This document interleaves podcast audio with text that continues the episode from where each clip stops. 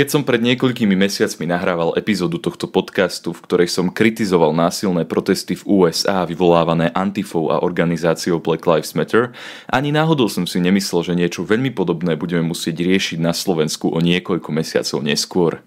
Dámy a páni, vítam vás pri počúvaní ďalšej epizódy konzervatívneho politického podcastu Rozumne, v ktorej budem rozprávať o proteste, ktorý sa chystá 17. novembra 2020 v Bratislave. Od mikrofónu vás zdraví Michal Lukáč.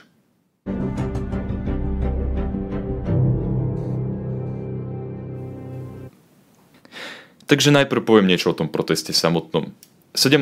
novembra 2020, teda prakticky na výročie Nežnej revolúcie, sa v Bratislave bude konať protivládny protest, na ktorom účasť už avizovali členovia strany Smer SD, LSNS, Andrej Danko SNS a okrem týchto politických zástupcov by tam mali prísť aj Ultras Slovanu Bratislava. Jednoducho veľmi vyberaná spoločnosť.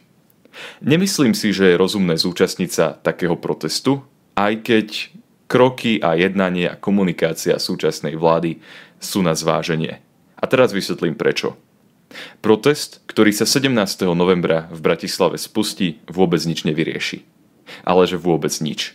Jediné, čo ten protest ukáže, bude to, akí agresívni ľudia dokážu byť. A dôvod je jednoduchý. Tento protest, ktorý sa 17. novembra 2020 v Bratislave uskutoční, nemá vôbec žiadne požiadavky. Organizátori protestu neboli schopní prísť ani s jednou konkrétnou požiadavkou. Prešiel som si článok na hlavných správach, ktorý volal ľudí na ten protest a ani na tom článku nebola popísaná žiadna konkrétna požiadavka. Jediné, čo v tom článku bolo popísané, bolo to, kde sa protest bude konať a kto sa ho zúčastní a ako veľmi občania nesúhlasia s vládou Slovenskej republiky.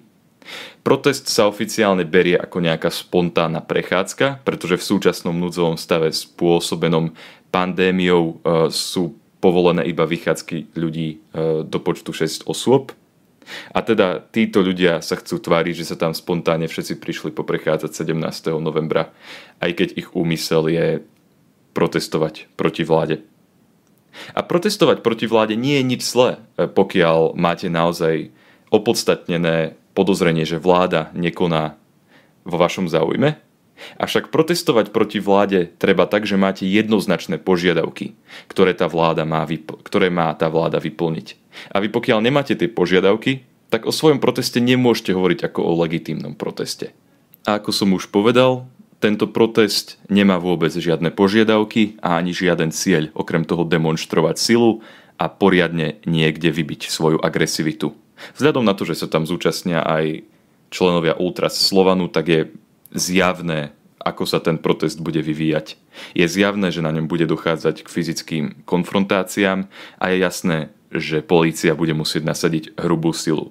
Nie, teraz nechcem nejak obhajovať našu vládu a tvrdiť, že všetko, čo spraví, je správne, avšak nemyslím si, že pokiaľ nesúhlasíme s nejakým krokom našej vlády, tak musíme ísť do ulic a agresívne tam bojovať. Obzvlášť nie, pokiaľ sa toho protestu zúčastnia členovia Smeru a LSNS. Áno, myslím si, že nejakí slušní ľudia môžu mať problémy kvôli tomu, ako, aké prísne tie opatrenia v súčasnosti sú. Napríklad mi nepríde racionálne to, že reštaurácie musia ostať zatvorené zatiaľ, čo podobné prevádzky môžu byť otvorené.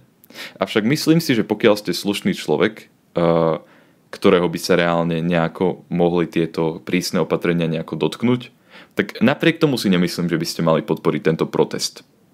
Ukázanie fyzickej sily je totiž úplne, ale že úplne posledný spôsob, ako ukázať vláde, že s ňou nesúhlasíte a ako dosiahnuť nejakú pozitívnu zmenu v spoločnosti. Hovoril som to už, keď som kritizoval Black Lives Matter, hovoril som to už vtedy, keď som kritizoval Antifu, pretože napríklad Black Lives Matter si zobrali nejakú veľmi peknú myšlienku, teda boj proti rasizmu, a reálne proti tomu vôbec nebojujú, iba rozduchávajú násilné protesty. Protesty, ktoré sa teraz spustia na Slovensku 17. novembra budú ešte primitívnejšie, pretože oni ani nemajú tú základnú myšlienku, protestujúci. Jediné, čo vedia, je to, že neznášajú Matoviča a jediné, čo vedia, je, že nesúhlasia s opatreniami, avšak nedokážu pomenovať nejaké konkrétne požiadavky, ktoré si ako protestujúci kladú a teda preto si myslím, že tento protest vôbec nič nevyrieši. Existujú aj civilnejšie spôsoby, ako dosiahnuť nejaký kompromis a príkladom by v súčasnosti podľa mňa mohol byť Richard Sulík. Richard Sulík je človek, ktorý sa postavil dosť egocentrickej osobnosti nášho premiéra a Richard Sulík je človek, ktorý do vlády prináša nejaký hlas rozumu. A podľa mňa by mohol poslúžiť e, v súčasnej dobe keď sa ľudia učia, ako prejavovať svoj názor a ako prejavovať svoj nesúhlas, tak Richard Sulik by podľa mňa mohol slúžiť aj ako taký prototyp asertívneho prejavovania svojho názoru. Teda Richard Sulik ukazuje slovenskej populácii, že konflikty sa nemusia riešiť len nejakou demonstráciou sily, ale že sa vedia riešiť aj dialogom a vyvíjaním tlaku na niektoré štátne zložky, konkrétne na premiéra. Teda existuje jedna silná zbraň, ktorá dokáže vyriešiť konflikt a ktorá dokáže priniesť kompromis a to je dialog rozhodne to nie je házanie dlažobných kociek na policajtov na proteste. Niektorí ľudia tieto protesty, ktoré sa 17. novembra chystajú, prirovnávajú k Bielorusku a k situácii, ktorá v súčasnosti v tejto krajine prevláda. Avšak ja si myslím, že toto prirovnanie je úplne chybné a že by sa vôbec v dialogu nemalo vyskytovať. Dôvod je jednoduchý. Občania v Bielorusku majú legitímny dôvod a legitímne požiadavky, s ktorými prichádzajú na ten protest – a ľudia na Slovensku nemajú žiadne legitímne požiadavky a v podstate ani legitímny dôvod na to protestovať. To znamená, že ľudia v Bielorusku požadujú jednoznačne zosadenie Lukašenka a jednoznačne požadujú slobodné voľby, avšak protestujúci, ktorí sa 17. novembra chystajú do slovenských ulic, nemajú žiadne požiadavky. Ako som už povedal, to jediné, čo vedia, je to, že nenávidia Matoviča a nenávidia obmedzenia, ktoré spôsobil Protestujúci v Bielorusku sú zároveň oveľa slušnejší, dokonca za sebou upratujú, čo si vôbec neviem predstaviť s tým, keď si predstavujem, aká skupina ľudí príde protestovať 17. novembra do slovenských ulic, pretože to nebude pravdepodobne iba v Bratislave, bude to aj v iných slovenských mestách. A ďalší podstatný rozdiel, v ktorom sa často ľudia mília, je to, za akých okolností boli títo protestujúci na Slovensku a v Bielorusku napádaní políciou. Zatiaľ čo v Bielorusku sú títo protestujúci napádaní políciou bez toho, aby ju predtým nejako provokovali a sú napádaní políciou čisto kvôli tomu, že majú iný názor, aký má vláda. Na Slovensku boli ľudia pred mesiacom, keď sa konal prvý protest, e, napádaní políciou kvôli tomu, že sa správali vulgárne a deštruktívne. Uznajte sami, že hádzanie dlažobných kociek je niečo, za čo si zásah policajtov ako protestujúci naozaj zaslúžite. Ešte raz musím zdôrazniť tento rozdiel. Občania v Bielorusku legitímne protestovali, neboli násilní a napriek tomu na nich bola poslaná policia. A ľudia na Slovensku protestujú bez požiadaviek, protestujú násilne a kvôli tomu na nich bola poslaná policia. A okrem prirovnávania k bieloruskej situácii sa v súčasnosti vyskytuje aj druhé prirovnanie, ktoré mi príde vzhľadom na históriu našej krajiny ešte zvrátenejšie a ešte viac vedľa. Mnohí ľudia prirovnávajú protesty, ktoré sa chystajú k protestom, ktoré prebiehali 17. novembra 1989. 17. november 1989 bez pochyby patrí k najdôležitejším dňom našej modernej histórie. Je to deň, ktorý priniesol demokraciu, je to deň, ktorý priniesol slobodu a je to deň, ktorý priniesol spravodlivý systém kapitalizmu. Avšak prirovnávať násilné protesty, ktoré sa chystajú 17. novembra 2020 k tejto revolúcii je tak šialene vedľa, ako keby sme povedali, že protesty Black Lives Matter sú niečo podobné ako protesty Martina Luthera Kinga.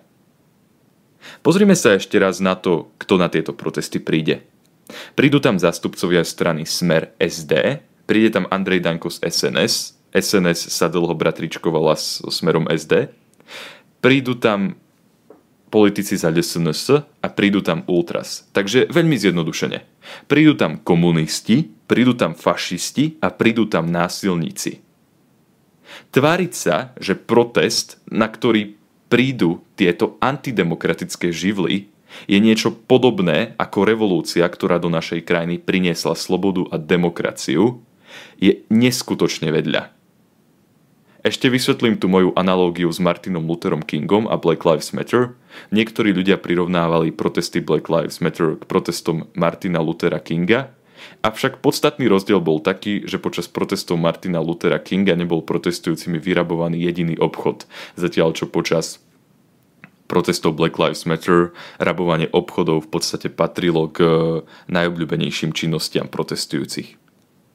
Takže aby som to zhrnul na koniec epizódy tohto podcastu, protest, ktorý sa 17. novembra chystá, nič nevyrieši, pretože nemá požiadavky, bude to najskôr násilný protest, preto by sa mu slušný človek, ktorý chce naozaj asertívne presadiť svoj názor, mal zo široka vyhnúť. Porovnávať tento protest s Bieloruskom alebo nebodaj s Nežnou revolúciou je úplne vedľa a nemyslím si, že sa dá s antidemokratickými živlami, ktoré sa tam budú vyskytovať, protestovať za lepšiu demokraciu.